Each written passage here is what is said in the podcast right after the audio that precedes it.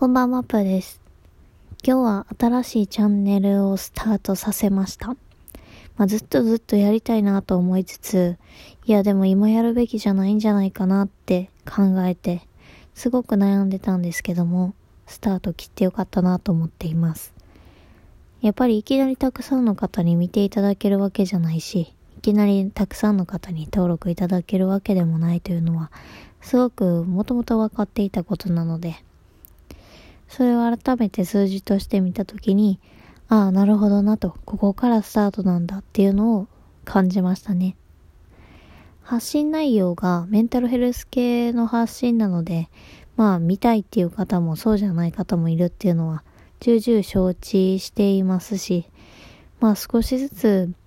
YouTube 内で見ていただける方が増えたらいいなと思ってます。まあ、ツイッターっていうのは文章で結構ね、読みたいって方とかが多かったりするので、まあ、いきなり動画にね、あのー、来ていただけるとは思ってなくて。まあだからこそ地道にね、キーワードを狙いつつやっていく必要があるなと、また感じてたりします。今ちょうどメンタリスト DAIGO さんの動画を見てて、えー、ブレまくる方が今の時代はいいよという話をされていました。これは本当おっしゃる通りだなと思ってて、今の現状に満足してたりとか、まあ、そのまま安定を求めて突っ走ってたら、まあ確かに伸びやすいとは思うんですけども、多分どこかでね、挫折することがあったりとか、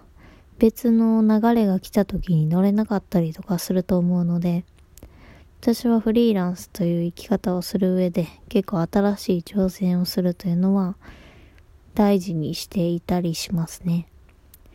まあそれがうまくいくかいかないかで言うと、うまくいかないことの方がもちろん多いんですけども、失敗経験もすごくね、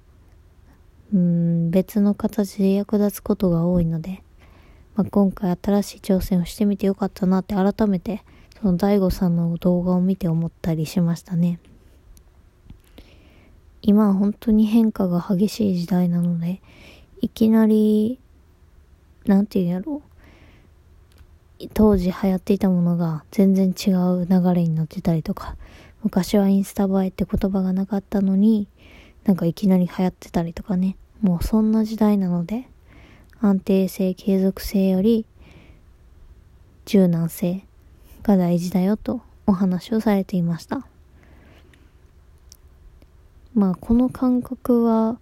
フリーランスとか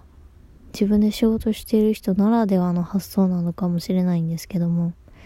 とはいえ現状仕事に不満を抱えていたりする方には、なんか新しい挑戦をしてみるといいんじゃないかなって思ったりもしました。やっぱり私が会社を辞めることになって一番感じたのは自分の無力さだったんですよね。会社を辞めて自分が何ができるかって考えた時にあまりにもできることがなさすぎてうーん、どうしよう、みたいな。絶望感がすごくあったので、今は自分に力をつけるっていうことをかなり大事にしてるんですけども、まあそれをやってみると、改めてね、自分は何もできないじゃないかと、あ、こんなものかと思ったりすることもあったりしますね。そのことで結局会社員時代しんどかったけどすごく恵まれていたんだなって思ったりとか。今やってる活動もこんなにたくさんの方に見ていただけるのは、もう当たり前じゃないんだなっていう、本当に当たり前なんですけど、もう日常化してしまっていること、